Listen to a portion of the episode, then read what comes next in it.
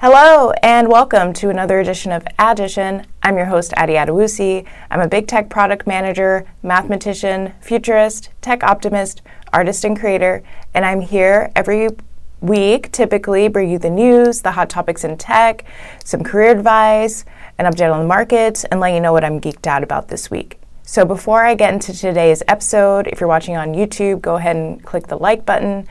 If you're not subscribed already to the channel, go ahead and subscribe. You can also get the podcast directly into your email inbox through Substack. It's additionpod.substack.com. You can also follow me on Instagram or TikTok at Addition with Twitter at AdditionPod, or my personal Twitter is at Addy. And you can always email the show at which is additionpod at gmail.com. And if you're also, if you're listening on a podcast player, go ahead and follow and subscribe and leave me a five star review. So, all right, now that that's out of the way, let's get into the markets. So, Bitcoin in the past seven days is down 7.18%. Ethereum is down 9.01%. I will add a caveat that in the past 24 hours, Ethereum is up almost 2%. And that is because we just got some news today confirming the dates of the Ethereum merge. So I'm going to quote from the block. So I quote The Bellatrix upgrade for the merge is set for September 6, and Paris will follow several days later. Node operators must download client updates before the Bellatrix upgrade is activated. End quote. So we have dates for the Ethereum merge, and um, if you're not aware of the Ethereum merge, it's the move from proof of work to proof of stake.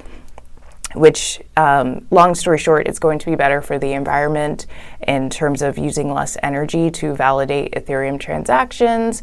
This has been in the works for years, and we finally have dates for this year. So I'll definitely be tracking that closely. I don't imagine they're going to hit these dates exactly, but it is exciting in the evolution of crypto that the merge is coming soon. Okay, moving on to the stock market. So the S&P 500 is down 3.12% in the past 5 days. The Nasdaq is down 3.92% in the past 5 days. So uh, not a great week for the markets. But I last when 2 weeks ago when I recorded the podcast, markets were rocketing up. Um, earnings season has been completed, so um, I guess the markets are just stabilizing. We shall see.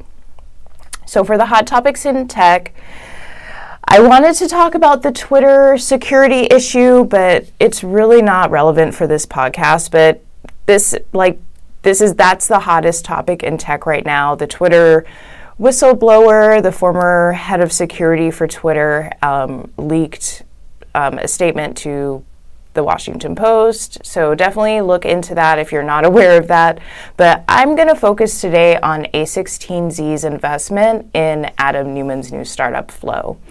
And this is why, so I, you all may know at this point that I'm definitely an A16Z fangirl. If you don't know what a16Z is. It's Andreessen Horowitz. It's the most iconic venture capital fund in Silicon Valley right now, founded by Marc Andreessen and Ben Horowitz. Marc Andreessen was the creator, or I don't. Let's let's just say he was um, one of the founders of Netscape. Um, you know, essentially the creator of the first uh, internet browser. Uh, I will link to the Internet History podcast episode where they go into Marc Andreessen, and I think you will have a little bit more respect for him as a person if you understand how pivotal he was in the tech revolution. Anyway, and Adam Neumann is the former CEO of WeWork. WeWork is still in existence today, but if you watch the epic drama on Apple TV Plus uh, called We Crashed. It explains the whole story of WeWork. And while it was, you know, really exciting to watch, you know, a regular person found and grow a startup that was valued at multiple tens of billions of dollars. Now WeWork is in the single digit billions in value, and there was a lot of controversy about how he handled and led WeWork. There's a lot of criticism about him as a person in general.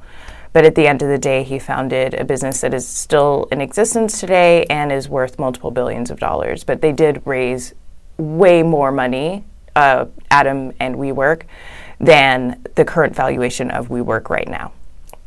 And he was famously ousted. It's not like he willingly stepped down as CEO, he was kicked out for various reasons. Just Google him, you will get the story. Okay, so A16Z invested their largest investment ever, which is saying a lot, okay? Because A16Z is very well funded, very well capitalized. They, you know, raise billions of dollars a year to invest in startups. So they invested their largest investment, $350 million, in Adam Neumann's new startup Flow. So Flow is pre-launch, which means Flow is not operating yet. And um, if you, I have the link to Marc Andreessen actually personally wrote an article explaining investing in Flow. It's actually a great read. Andreessen Horowitz has kind of pivoted from being solely a venture capital firm to also being a media company. So they have excellent um, writers and um, comms teams, as well as podcasts. They have um, podcasts as well.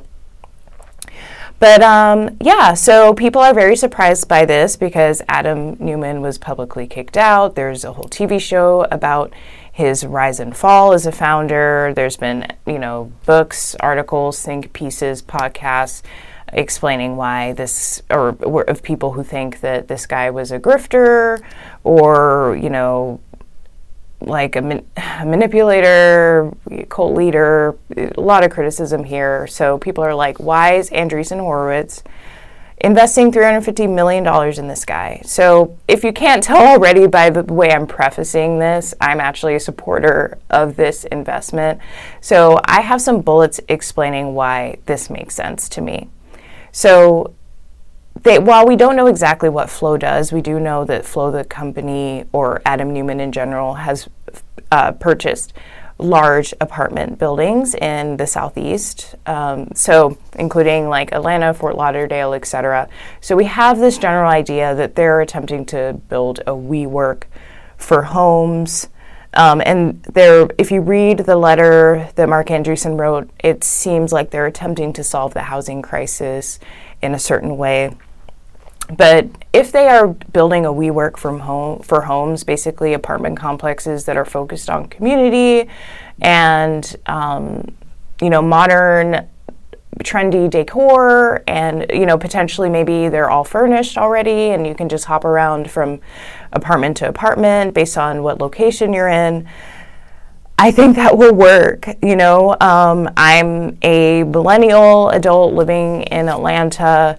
I rent I would like to buy someday, but the type of home that I want to purchase, it's going to take at least more than one year to uh, purchase and save for. And I also do like the flexibility of renting, and I'm not alone. And uh, like so I there's a housing shortage any investment in housing in my opinion is going to work especially if they focus on community you know, friendships, social connections, etc. People are desperate for these kinds of connections, and they don't necessarily want to get it from work. Um, they kind of want to, you know, b- make friendships as opposed to you know work relationships. Only certain people are interested in having uh, work friendships. So, yeah, I think that will work. That's my first point. Um, two.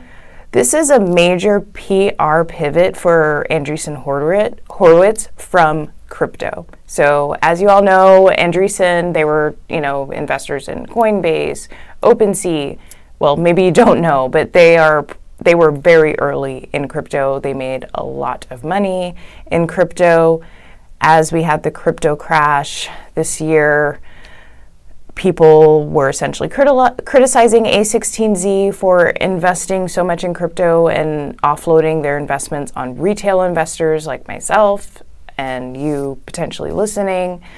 And they kind of did need a big PR shift. So um, now what's more tan- like tangible than crypto? You know, people think crypto is not real; it's funny money. Well, making their largest ever investment in a brick and mortar real estate business is a major PR shift. Um, in it changes the perception of A16Z. They don't just do crypto, even though that's their best performing investments over the past few years. They are pivoting now into real estate. Um, also, the fact that it's the largest A16Z investment, I see it as signaling Andreessen Horowitz signaling founder support. So, as I mentioned before, people have been attacking Adam Neumann for years. Literally, Adam or Apple created a whole TV show that was critical of this man. Um, so, in venture capital, they're they are only they can only make money if they have founders who want to work with them. So, um, investing in someone like Adam may is you know signals to other repeat founders who may have failed in their first business in some way on some level to say hey andreessen horowitz will still support you. It's very similar to the ethos of founders fund which is keith rabois and other folks' uh, venture capital fund. That's working for them at founders fund and andreessen's always been founder focused and you know supports founders, but this is a huge signal that says we don't care about media and critics, we only care about founders. Okay. So also people are like, why are why is Andreessen investing in Adam Neumann again? He lost a bunch of value for his investors. He may or may not be a grifter. But I mean, how many of you guys have started literally from scratch with your bare hands a multi-billion dollar business. Like, come on. You know, it, we, we cannot pretend that Adam is not skilled in any way. You can't grift your way to achieving what he achieved. He actually had a vision, he had a business plan. It wasn't the best business plan, right? Um, he built a team. He was able to, you know, lead a team. Maybe it wasn't in the direction that we think in hindsight it, he should have gone, but he, I mean, he demonstrates all of the qualities of a founder, and they're incredibly rare. rare. Think about the last time you did something unorthodox or like took a risk. This guy does it, you know, every day, you know, and that that's the kind of attitude and persona you need to have to be a successful founder. And I all, honestly I admire the fact that he's I'm sure he was affected by all of the backlash and but he's doing it again and he may fail again I, I honestly don't think he cares you know he just believes in himself he believes he's changing the world in a positive way um, so yeah why wouldn't andreessen horowitz invest in adam? Okay then there's a note about or people have been talking about why do underrepresented founders like women people of color why are they not getting even a chance and this guy is getting a second chance in a much big way? So one thing I, I don't necessarily think this investment is about necessarily return. Um, i'm sure it will return over time but not necessarily venture returns. Venture returns we're looking at like 100x 1000x return on investment. Um, real estate's kind of more of a slow churning kind of business, but again, I don't know what they're doing. I think this is more about A16 building their PR and brand. And also, what if Adam? I mean, Adam Neumann is a celebrity, so it's not. He's not just another stereotypical founder. He is a um, he's a, a superstar. So if if Adam doesn't go to Andreessen, Adam can go to another VC fund and shine a light on that other fund. And as opposed to Andreessen, you got to venture capital is a very competitive industry. So I don't, I don't, I, I think it's important to be reminded that there are underrepresented founders in terms of, um, you know, funding, and you know, VC isn't necessarily allocating enough funding to underrepresented founders. However, um, I see these as two completely separate issues. Also, Adam is an immigrant. Uh, he's Jewish. He is from Israel, so it's not like he, you know, you know, went to Stanford and graduated with a computer science degree and is now a founder. So he is kind of an atypical founder and but I get it. He's, you know, he's he looks like a stereotypical founder. He also has an incredibly thick accent. So he is I, I personally think he's underrepresented in a way. Yes, he has a lot of he has privilege, he has a lot going for him, but he's underrepresented.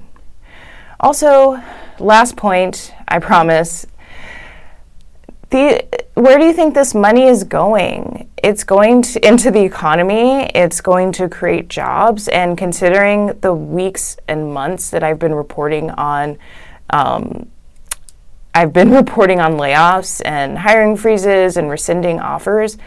People are going to be employed now by Flow because they Flow has money. And if even if the money goes to purchasing buildings, you know, the companies that own the buildings have employees, like we need money going into the American economy. Would you be happier if Andreessen invested 350 million in you know, a startup in another country and we would not directly benefit from, you know, job creation or anything like that? I don't know. So I get it it's not great optics, but if you really, you know, peel back the layers, I think this is an excellent move. Okay, so I'm already over 15 minutes, so let's get into the career segment. So this is week five at Google. Um, it's been at least a week since my manager has been on paternity leave, so this is this this is the in the past week like things have gotten real, but I would say things are going really well. The one thing I have changed is that I've been coming into the office every day, and I'm going to share um, some bullets why. So, one, I've been expanding my network and friendships significantly. You know, um, I am going, there's a bar downstairs for happy hours to, you know, connect even further with my new, you know, coworkers and teammates there have been morale events. If you follow me on Instagram, you saw I was at the Atlanta United game last week. Literally never would have had that experience if I, you know, wasn't coming into the office regularly. Um, I've also been attending hybrid events in person. For example, if we have a town hall, they'll book a conference room that can fit a lot of people. And, and a lot of people just choose to stream it from their desk and, you know, work in the background. You can still um, work with your laptop in a conference room.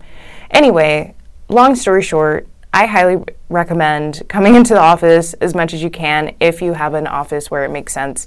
If your office is has no one there, like don't don't go. Like if you're literally the only person going. But don't I wouldn't underestimate the connections. Also the the mood boost. I've been working from home for so long by myself, living alone, and I know you know, if you're a parent or, you know, if you're married, you're, it's a different situation. But I'm just so glad to be back integrated into the world. Also, in the career segment, there was a follow up question on um, the last episode where I talked about asking for help. And um, someone asked, How specifically do I, Addy, ask for help? And honestly, that's a really good question. It, I, initially, I was thinking, you know, just ask for help. Um, but I actually ask for help in nuanced and strategic ways. So, first, let's get a mindset shift. So, no one does anything alone. So, we need to like get this idea out of our heads that we need to be doing everything ourselves. Like, so that's the first step. Just nothing great has been done by one single person. You know, we need each other for better or for worse. So let's shift our mindset there. So, the way I ask for help is by asking questions. So, for example, if I feel overworked in general, or I feel like I have too much on my plate and there's no way to take anything off of my plate, I can just ask Do we have funding for support? That's a way that I can ask for help while without directly asking for help? Do we have funding for support? Maybe yes, maybe no, but at least they, uh, the person I'm asking knows that I need support. Uh, another way, like if you want someone to help you who, you know, maybe is someone on your team or on another team, you can ask, can you share some best practices? So like that get makes them feel good. It's like, yeah, I actually do have best practices. Um, I, I I can share them with her, or him, or them. So that's another way. Also, can you help me understand? Again, this feeds the other person ease, other person's ego. They're like, oh, she doesn't understand, but I do. Yes, of course I can help you understand. So those are just some ideas. So just to get your brain turning about how you can ask for help because I agree you can't just say I need help because people are going to think help with what, you know, and and or feel like immediately overwhelmed because it's it's not a specific ask. So, um, yeah, those are some starting points. Do we have funding for support? Can you share some best practices? Can you help me understand? Okay, so what am I geeked out about this week? Um, so, yes, I'm going to acknowledge the fact that I did not record last week. I honestly needed a social media break for in the best possible way. It's not like I was having, you know, anxiety or mental health issues. It was because I was having so much fun in real life. like I have a lot of positive things going for me in my personal life, obviously my work life I've been sharing and you know, I have a new social circle at the office that I'm building and growing every day. You know, I happy hours, lunches, dinners, brunches, etc so I, I honestly, I have been recording, I've been taking videos and stuff, but I just haven't had the time or I haven't made the time to post on social media and I just needed a break last week. So this is if you feel exhausted by if you're a content creator and you feel like you want to enjoy the last bit of summer and you don't want to you want to take a break, it's okay to take a break. Like if it's okay to take a break for at your company that you're being paid to work for, it's absolutely okay to take a break um, creating content where which you may not directly be getting paid for at all. It's something you just decided to do out of your goodness of your heart. Um, but don't I'm not going to be inconsistent. I am going to go back to weekly. I just appreciate the break um, and I'm ready to get back on board. Okay, well, that was this week's episode. I will see you next week. Um, don't forget to like, subscribe, follow, send me questions, all of that. All the links to the articles, things I talked about are in the show notes, and I'll see you next week. Bye.